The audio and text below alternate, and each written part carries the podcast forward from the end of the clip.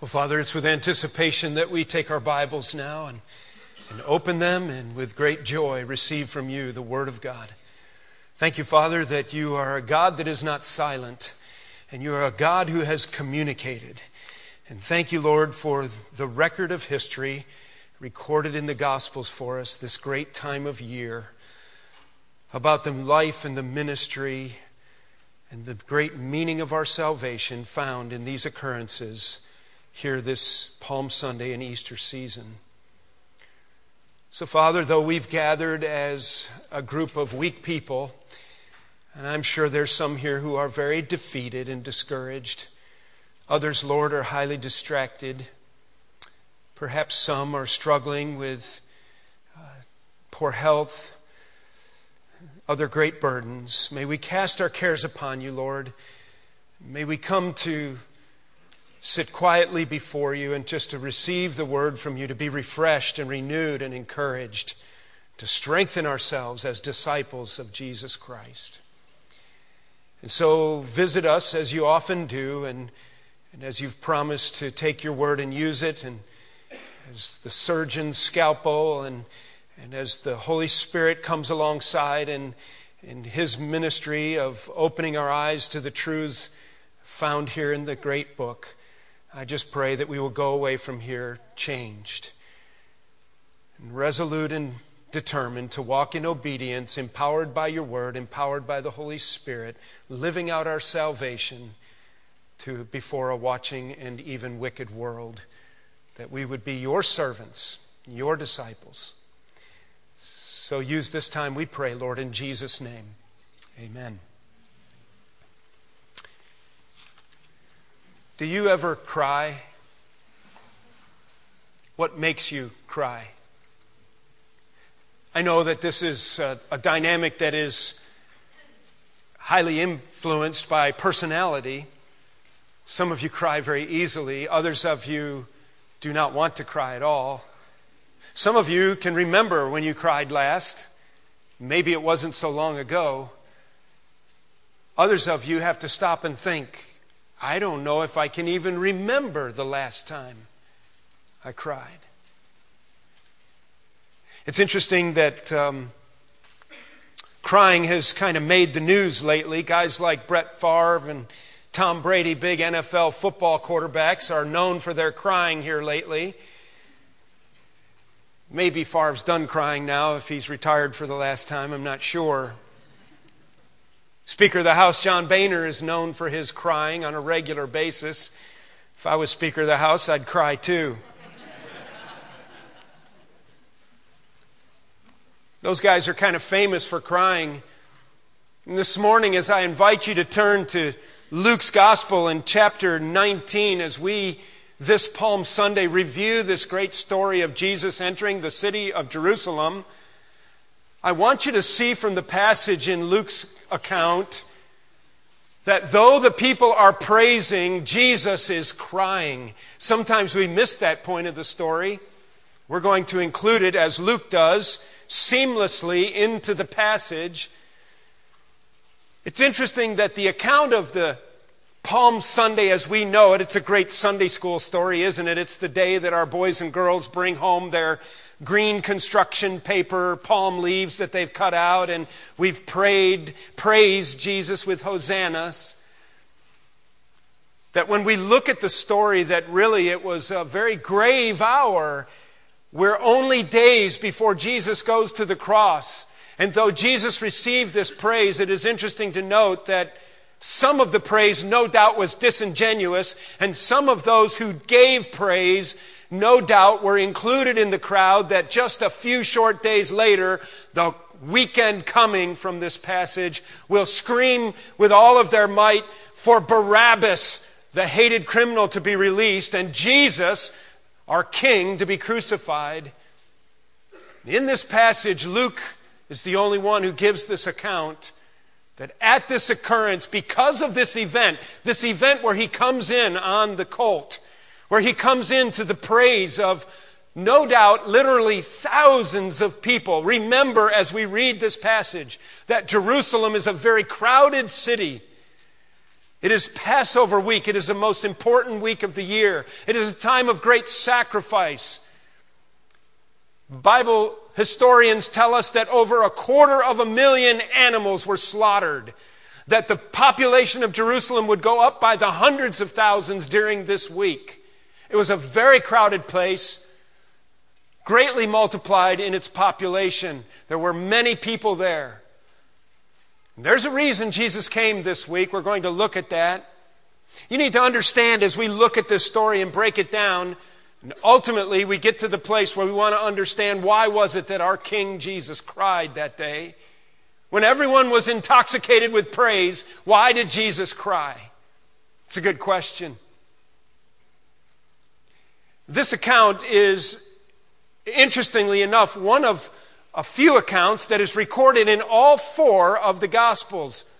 It's in Matthew chapter 21, it's in Luke chapter 19, it's in Mark 11, and John's Gospel chapter 12. Some people wonder why is this account recorded multiple times. You will also notice, and I would encourage you to do this, this we call it Passion Week, to take the time to find these sections in your Gospel. Usually it's the latter part of the Gospel and read this account of what happened. A lot of ministry goes on in the life of Jesus in this final week where he's going to the cross. And if you'll take time in your devotion this week or quiet time this week to read the separate accounts, you'll see that, that different nuance is brought out of the passage. For example, you'll see from Matthew's account that the account that Luke is including as though it were right real time at the moment when Jesus looks at Jerusalem and the tears roll down his cheeks and he weeps for Jerusalem and cries that that actually happened probably on Monday morning. If we read in the context of the passage, just so you can understand, it was on on the, the Saturday evening of the, past, of the Sabbath that Jesus had come in and he had stayed in Bethany at his good friends, Mary, Martha, and Lazarus. You remember them? Lazarus, who not too long before this, John chapter 11 is where the record is, is given for us. Jesus had called him from his tomb. Remember his dear friend? That's where you have that little verse in, the, in John 11 that it says, and Jesus wept. That was at Lazarus' tomb, and he raised him from the dead. And we know that one of the reasons there is such enthusiasm and, and momentum in the ministry of Christ as people gather at this point, we're right at the end of his three year earthly ministry. Jesus is heading to the cross. He knows it. They don't know it. It even tells us uh, in other passages that it wasn't until after it was all over that the disciples even understood what was going on here. They didn't even, the disciples themselves didn't even get it.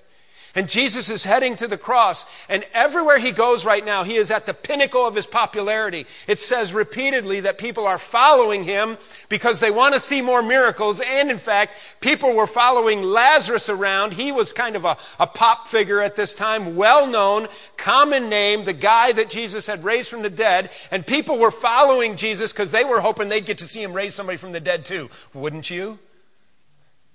He had made the blind to see. He had healed the lame. And this thing with Lazarus had swept like wildfire. He was very popular. And people uh, very much were attributing to him this messianic uh, uh, concept in their thinking. However, also know this as we read our story that as they welcome him into Jerusalem, they are very much inclined to think of him not so much as a spiritual Messiah, not so much the one who would deliver them from their sin, not so much the one who would take the burden of guilt away once and for all, but the one who would reclaim Jerusalem, the one who would put their political party back in power, the one who would take that awful taxation of Rome off their back and make things right and sit on a throne and take back their city and get, get rid of Rome. And surely somebody who could raise the dead and heal the blind and heal the sick could do that kind of thing. And they were all for it and they were going to be a part of it.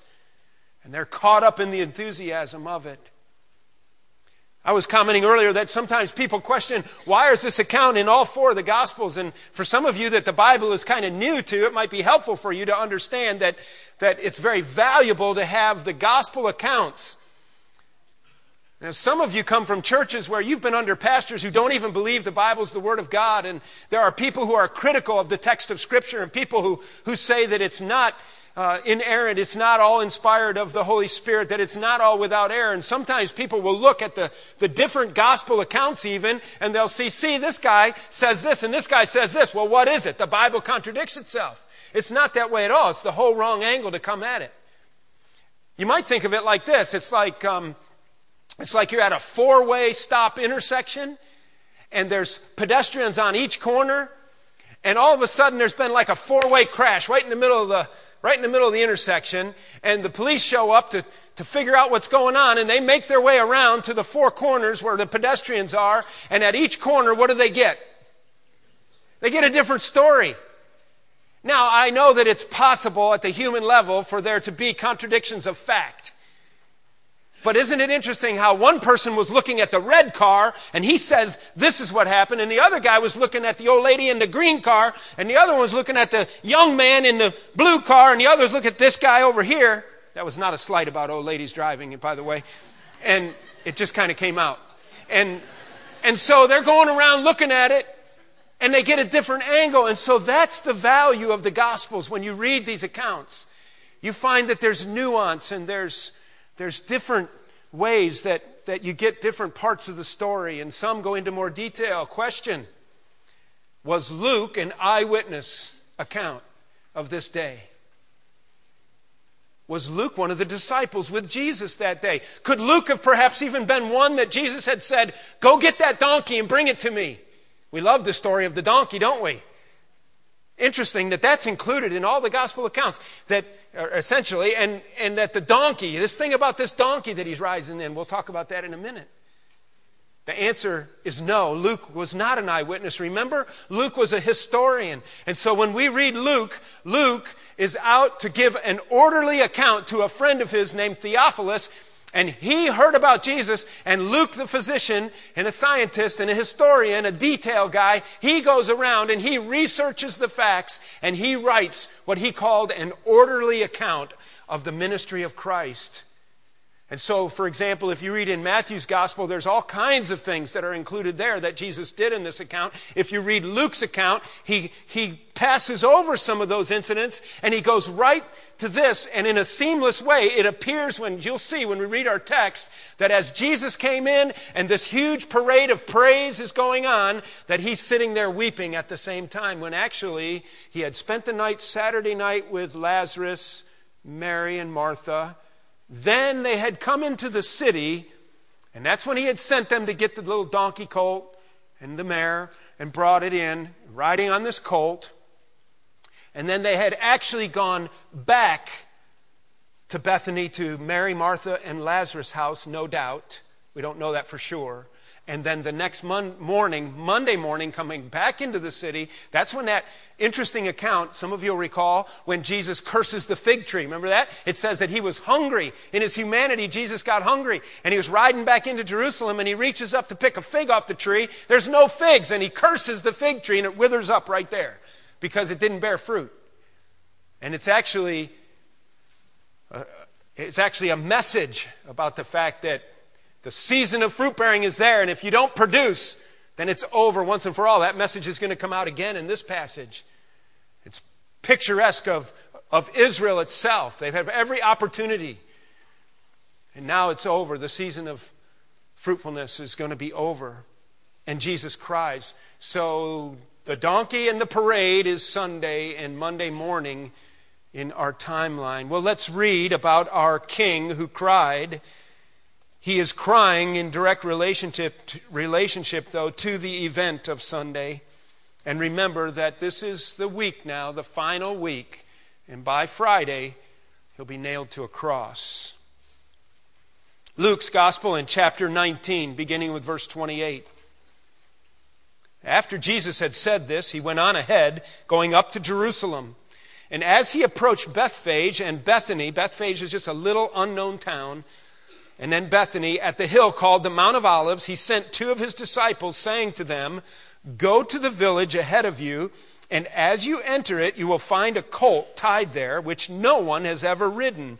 Untie it and bring it here. If anyone asks you, Why are you untying it? tell him, The Lord needs it. And those who were sent ahead went and found it just as he had told them. And as they were untying the colt, its owners asked them, Why are you untying the colt? And they replied, The Lord needs it. They brought it to Jesus and threw their cloaks on the colt and put Jesus on it. And as he went along, people spread their cloaks on the road. And when he came near the place where the road goes down the Mount of Olives, the whole crowd of disciples began joyfully to praise God in loud voices for all the miracles they had seen. Blessed is the King who comes in the name of the Lord. They were quoting Psalm 118. Peace in heaven and glory in the highest. They sound almost like the angels in Luke 2, don't they? Peace on earth, goodwill to men, glory in the highest, glory to God in the highest, peace in heaven and glory in the highest. They praised him with their voices. Verse 39 But some of the Pharisees in the crowd said to Jesus, Teacher, rebuke your disciples. I tell you, Jesus replied, if they keep quiet, the stones will cry out. As he approached Jerusalem and saw the city, he wept over it. And he said, if you, even you, had only known on this day what would bring you peace, but now it is hidden from your eyes. The days will come upon you when your enemies will build an embankment against you and encircle you and hem you in on every side. They will dash you to the ground, you and the children within your walls. And they will not leave one stone on another because you did not recognize the time of God's coming to you. And then he entered the temple area and began driving out those who were selling. It is written, he said to them, My house will be a house of prayer, but you have made it a den of robbers. Every day he was teaching at the temple, but the chief priests, the teachers of the law, and the leaders among the people were trying to kill him.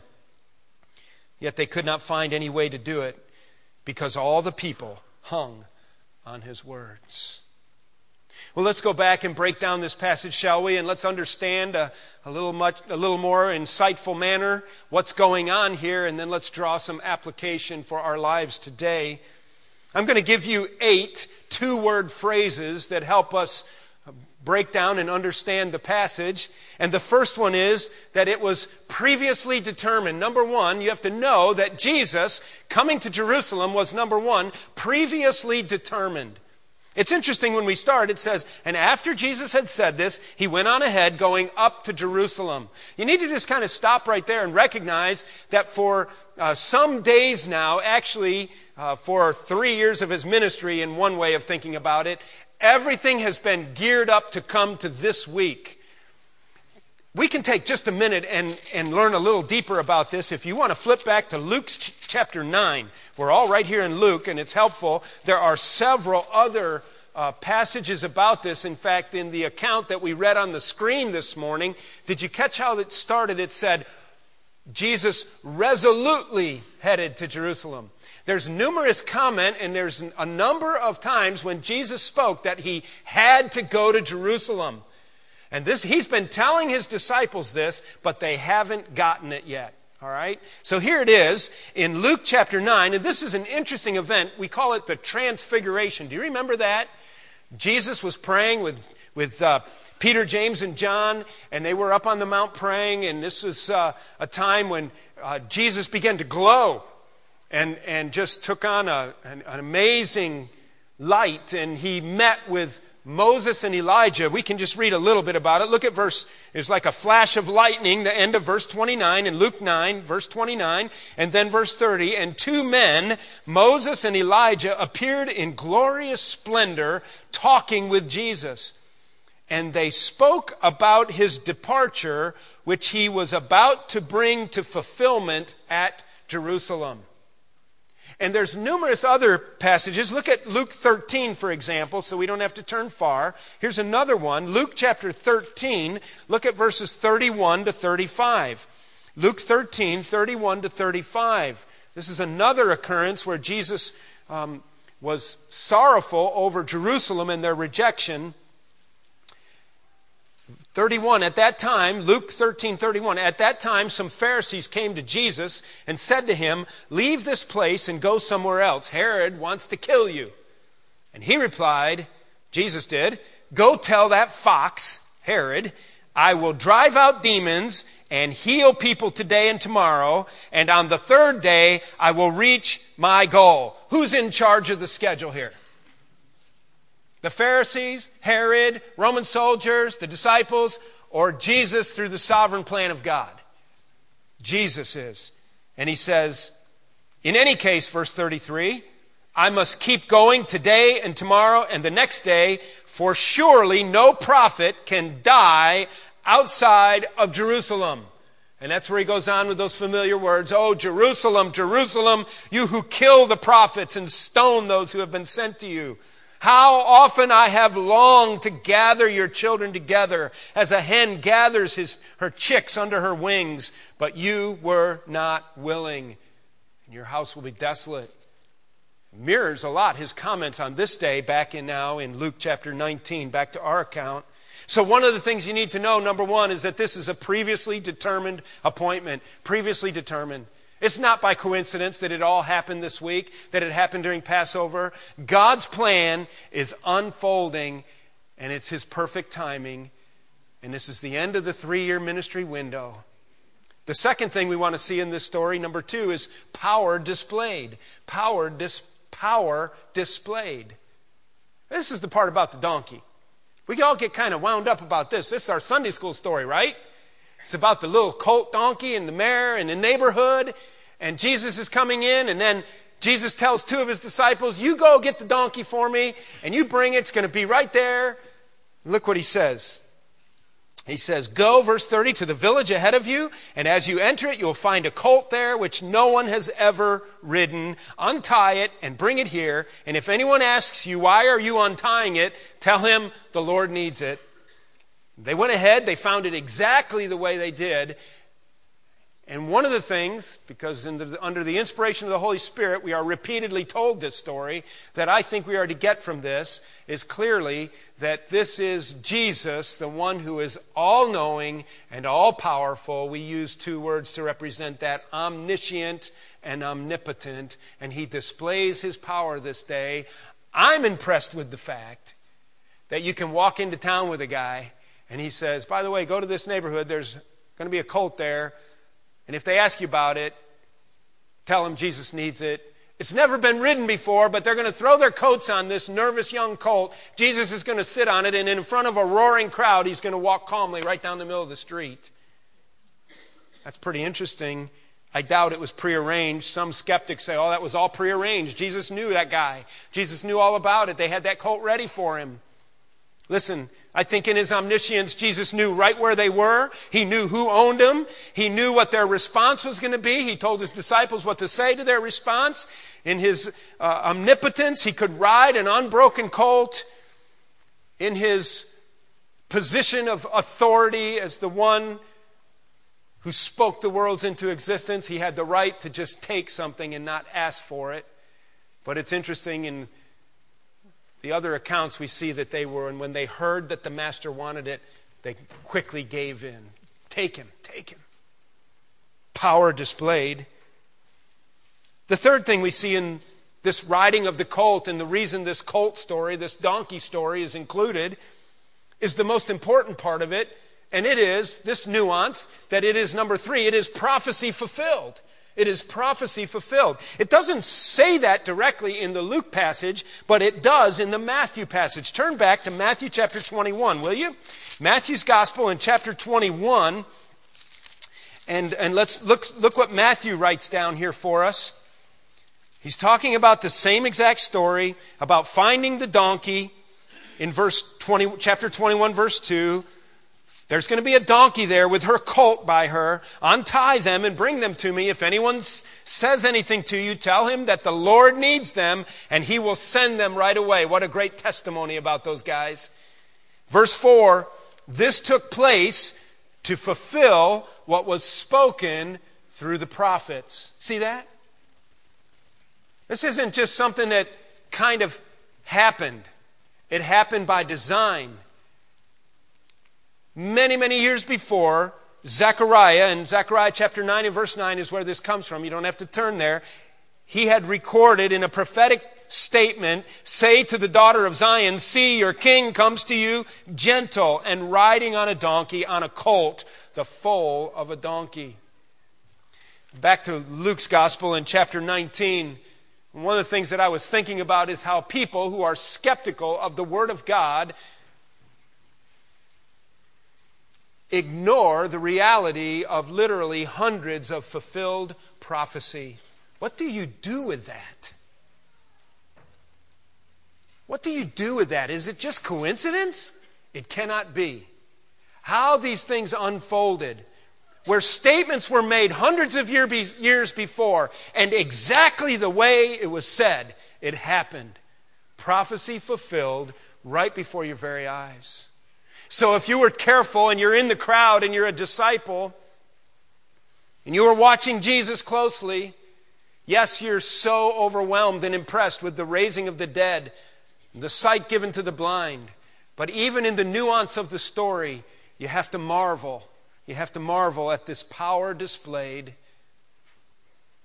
and the prophecy fulfilled. The next part of the story, we see the people rejoiced. The people rejoiced, number four, this is an interesting thing. It's interesting to me to note that in the passage, in verse 37, it says, When they came near the place where the road goes down the Mount of Olives, the whole crowd of disciples began joyfully to praise God in loud voices for all the miracles they had seen. So, no doubt, in the crowd, Many of the people were true followers of Christ. It says they were disciples who were truly rejoicing in who Christ was. At the same time, I think that this crowd gathered momentum and there were voices crying out, looking for this political takeover, looking for relief. Yes, I'll get on that. Yes, I'm all for hope and change. I'll praise him. Yes. And they don't know what they're saying, and some of the people in the very crowd who are rejoicing come over here on Friday and are screaming for his crucifixion. Boy, the crowd is fickle, isn't it? You better watch who you hang out with. You better watch who you're with. Notice in the middle of all this, this praising, they're singing from Psalms and from Zechariah and, and so forth, singing their praise. Blessed is the King who comes in the name of the Lord. And verse 39, number five, we have Pharisees dismayed. The Pharisees were dismayed. Some of the Pharisees in the crowd said to Jesus, Teacher, rebuke your disciples. I think this is a great note. In verse 40, he says, he looks at the Pharisees and he says, Well, I tell you, if they stop praising, then the stones will cry out. It's pretty neat, isn't it? All of creation sings his praise, doesn't it? It'd be kind of neat. I've been in some pretty remote places where there weren't any people around to praise the Lord.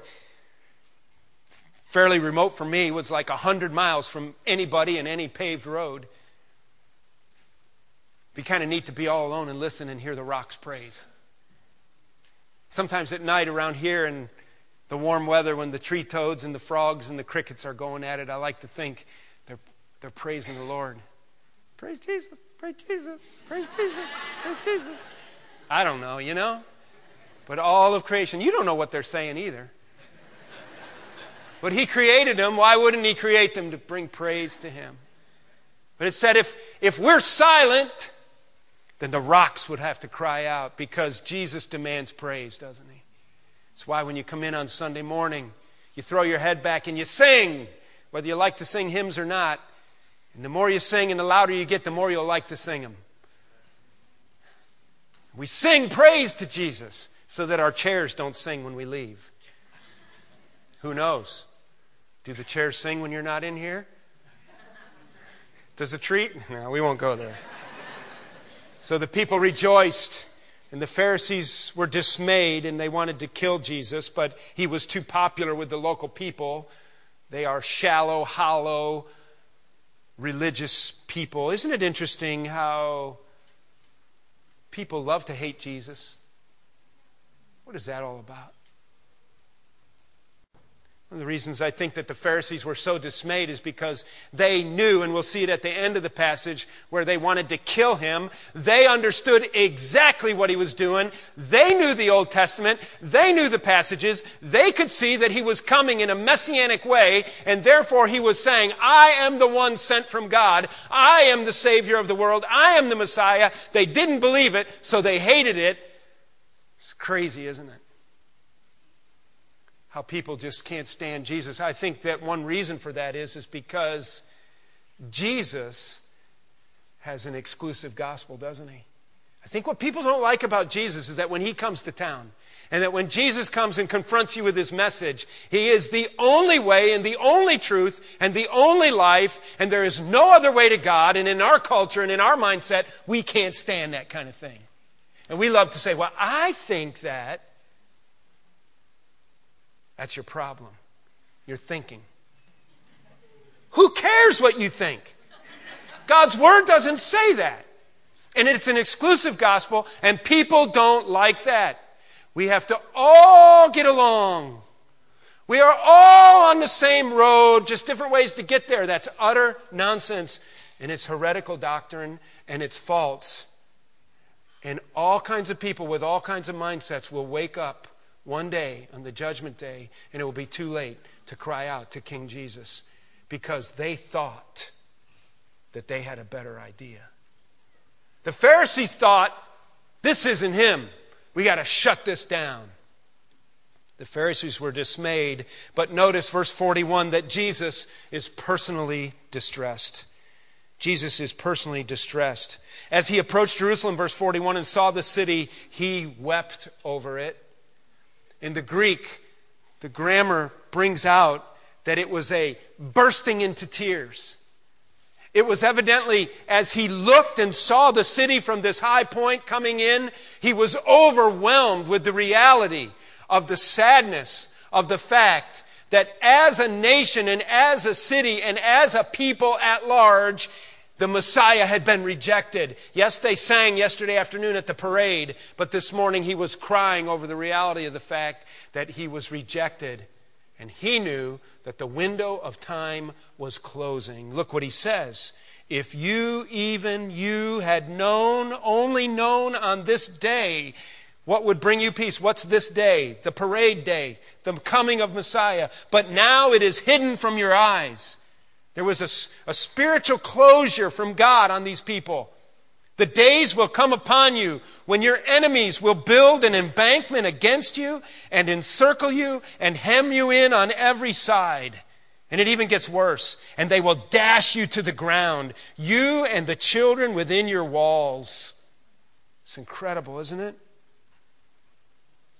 They will not leave one stone on another going to tear and destroy and ruin you as a people and this place as a city. Do you know that that's exactly what happened? This is, for all practical purposes, 33 AD. Jesus is 33 years of age. Okay? In 70 AD, what is that? 27 more years? 37 more years. Right? Say yes, somebody. Help me out. 37 more years. I, I couldn't think for a minute.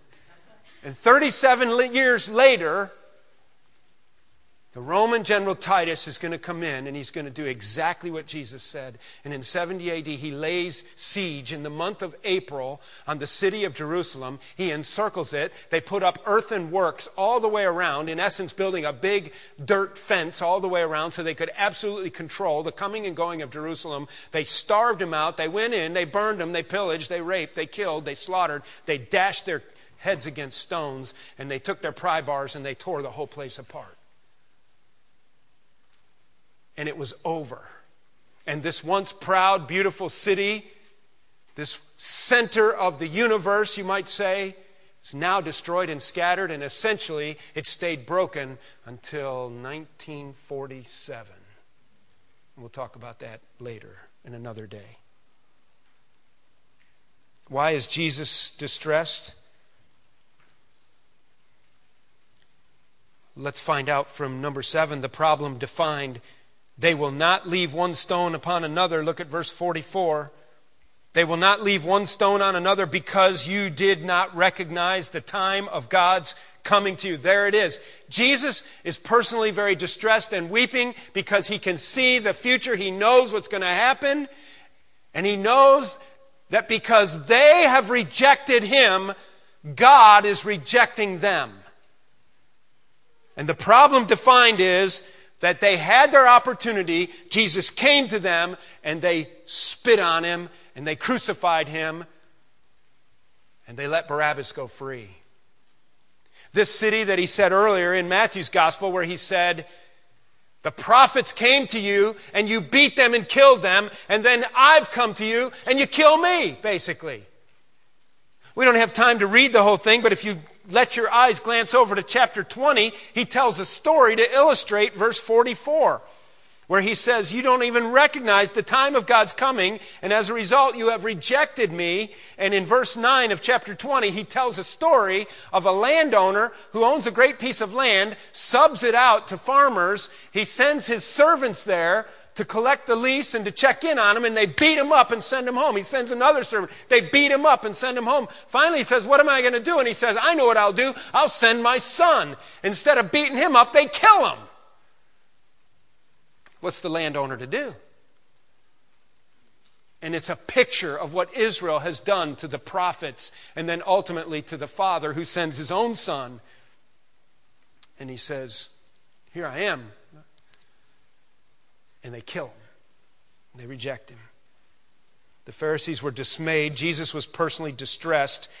We have the problem defined. The problem defined in the end of verse 44, as I've stated, that because you did not recognize the time of God's coming to you, all this will happen. Then he enters the temple area, begins driving out those who were selling. What were they selling? It is written, he said to them, My house will be a house of prayer, but you have made it a den of robbers. We won't take long for this, but you can understand this the other Matthew's gospel account particularly gives much more detailed account. The second time in Jesus' ministry where he goes into the temple and he clears the tables of, remember the word money changers in Matthew's gospel? Some of you can remember in the history of West Virginia when coal was really king, and there were coal companies that basically built up entire towns that when you worked for that coal company, you lived in coal company housing and you got paid with coal company money. What did they do? They went in a back room and cranked out in a mimeograph machine paper money, and that's what they paid you with. And so you had to go to the coal company store because that's the only store that would take coal company money. So you couldn't go up the street and spend it at Walmart because Walmart doesn't take coal company paper. And so they had you by the throat. You had to work for them because the only money you had was them, and you owed a debt all the time. They kept you in debt and they paid you with their paper money. And the temple had become so corrupt by the religious leaders of the day, and the priests were so corrupt that this is what they had done. Remember, I said that at Passover time, a quarter of a million animals were slaughtered? Well, here's what you do people come in from all over the countryside to give their sacrifices, and the priests have to approve the animal, and they say, uh oh, it's got a little cutty right there. It's not good. You got to go over here and get a new one. But you can't just go over and buy one from the guys that are lining the temple courtyard where you can buy your sacrificial animals at a highly inflated price. You couldn't just bring one from home. They changed the rules. But then you go over there to buy it, and they only take coal company dollars. They only take temple dollars. They had made up a currency that could only be spent in the courtyard. So then you had to go across to this table, to the money changer, and turn in your real dollars for temple dollars so that you could go back over here and buy an animal for your sacrifice and carry out the Passover feast and so forth and sacrifice. You see how they got it? So then what they're doing is they don't give you a dollar value worth. They, they inflate everything and they, got, they were getting rich and all the priests were getting a cut of it. And Jesus walks in there, and wouldn't you have loved to have seen that? And knocks that place apart and scatters them like a fox in the hen house. Says, My house would be a den of thieves. Surprise, surprise. People use religion for personal gain. It's terrible, isn't it? And then it says, finally, in verse 48, yet they could not find any way to do it because all the people, the, uh, excuse me, verse 47, every day he was teaching at the temple, but the chief priests, the teachers of the law, and the leaders among the people were trying to kill him, yet they could not find any way to do it because all the people hung on his words. They were so worried about the population that they couldn't figure it out, but it only takes them about five more days. And with a sleazy, cowardly, demonically possessed Judas, they pull it off, don't they? Well, there's the story, there's the people praising, and there's the weeping king. Let's wrap up with just a couple lessons and we'll go home. The first lesson that I think we can get out of this passage today that makes application to our lives is this.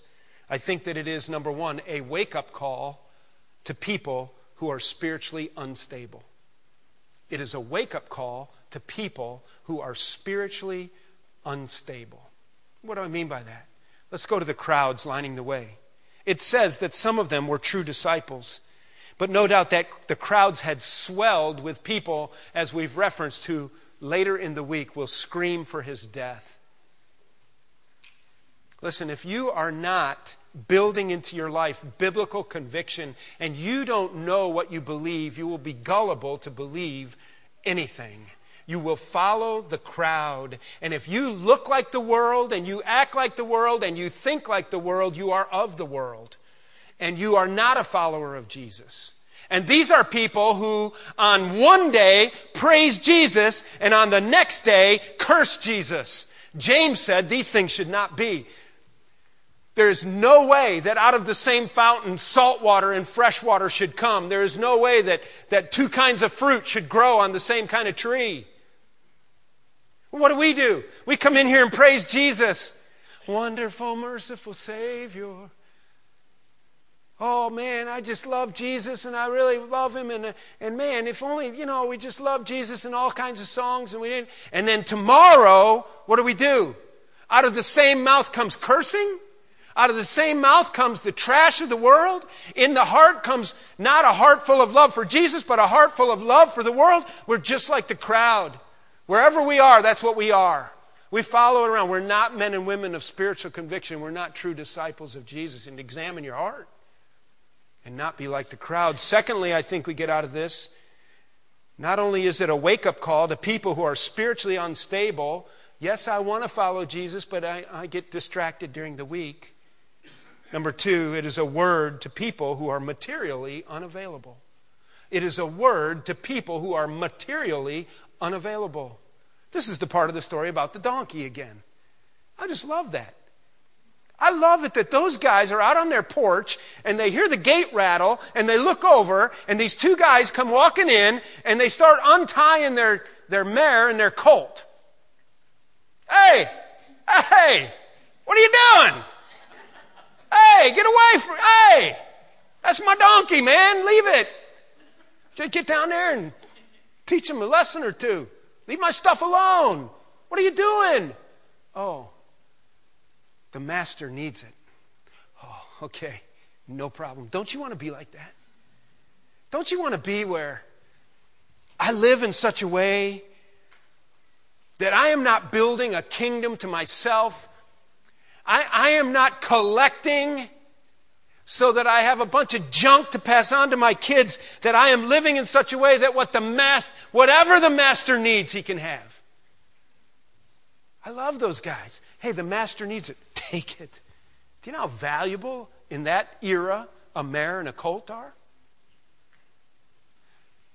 I try to live this way. I haven't quite conquered it. I'm down to a couple of things. I say regularly, anything I have, you can have except my 270 and my wife. And I tell you, I'm working on my 270. All right? That's, that's my deer rifle. But you can't have my wife. I'll fight for her. You'll get the 270, you mess with my wife, all right? Do you live like that? Do you live with, with an availability to the master? What does he need? And you say, well, Pastor Van, God can't need anything. I know, but God regularly uses, look at that, I got a dollar in my pocket. regularly uses people to accomplish his ends, doesn't he? Right? The master needs it. The master needs it. It's his. It's yours, Lord. It's yours. Thirdly, and most importantly, as we conclude, this is a warning to people to whom Jesus is unacceptable. This is a warning to people to whom Jesus personally is unacceptable. What do I mean by that? This is the lesson when Jesus looks down and the tears begin to flow, and he said, I came to you, the prophets came to you, you killed them, I've come to you, and you rejoice, but you don't even get it, and you're going to kill me too. And Jesus comes, and they had a window of opportunity, and the, the inference, it's more than inference in the passage. It directly in the passage says, It will now be hidden from your eyes. How often has Jesus come to you, those of you that Jesus isn't quite acceptable to you yet? Jesus is an interruption to your life. Jesus is kind of a pain to you and He has come to you, and you know that you're a sinner, and you know that you're not a new creation in Christ, and Jesus comes to you, and you reject Him, and you reject Him, and I want to tell you something you are, you are living dangerously. And some of you might think, well, I, am going to get right with God, and I'm going to do this, but I got this stuff over here, and I got to do this. Listen, you never know. You never know when it's over when it's over. And it, it's a serious thing to harden your heart against God. The Bible clearly teaches that there comes a time when He sometimes will even harden your heart back. It's like it's, it's like it's over. You say, well, as long as I'm alive, I have a chance in His grace, right? Yes, indeed, you do. But I'm telling you that as Jesus looked at Jerusalem and He says, it's over. It's over. You had your chance and it's over. That there will come a day, if you do not consider today the day of salvation, and you keep putting it off and you harden your heart, that there can very well be a day in your life when it is over and there's no longer a chance, and you stand before Jesus one day. And he looks at you and he said, I don't know you. You're not in my book. In fact, I came to you many times and you refused me. Depart from me. And then what good is all your good times going to do you? What good? What good? And so there's a lesson, a warning to the people to whom Jesus is personally unacceptable today.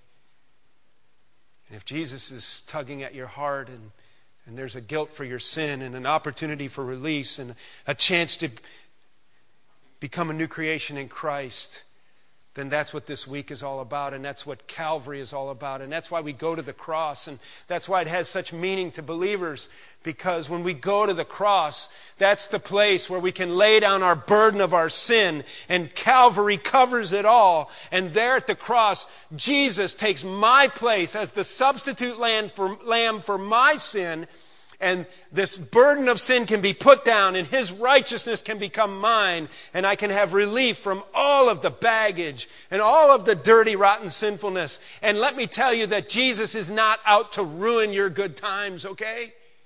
Stop hardening your heart. Receive Him while you have opportunity as He tugs at your heart. As you see and hear the gospel before your very eyes, could it be that in a spiritual manner, but, but in likewise a, as clear of a manner, that Jesus is as real today as if he rode into town on a donkey? And you say, I don't want anything to do with him. And Jesus cries and he says, It's over. One day it will be over. Today you have time. Don't squander the opportunity. Israel squandered the opportunity, and in 70 AD, it was their children's heads were dashed on the stones. That's why Jesus cried. Come to Calvary today, my friend. Let's bow in prayer. Before I pray, will you look into your own heart today? And is Jesus knocking on your heart's door? If you've been co- confronting the reality of who Jesus is in your life and you've been putting him off, and you've been playing games and you're a crowd pleaser and you can just go with the flow. Maybe you're one of the people Jesus is weeping about today.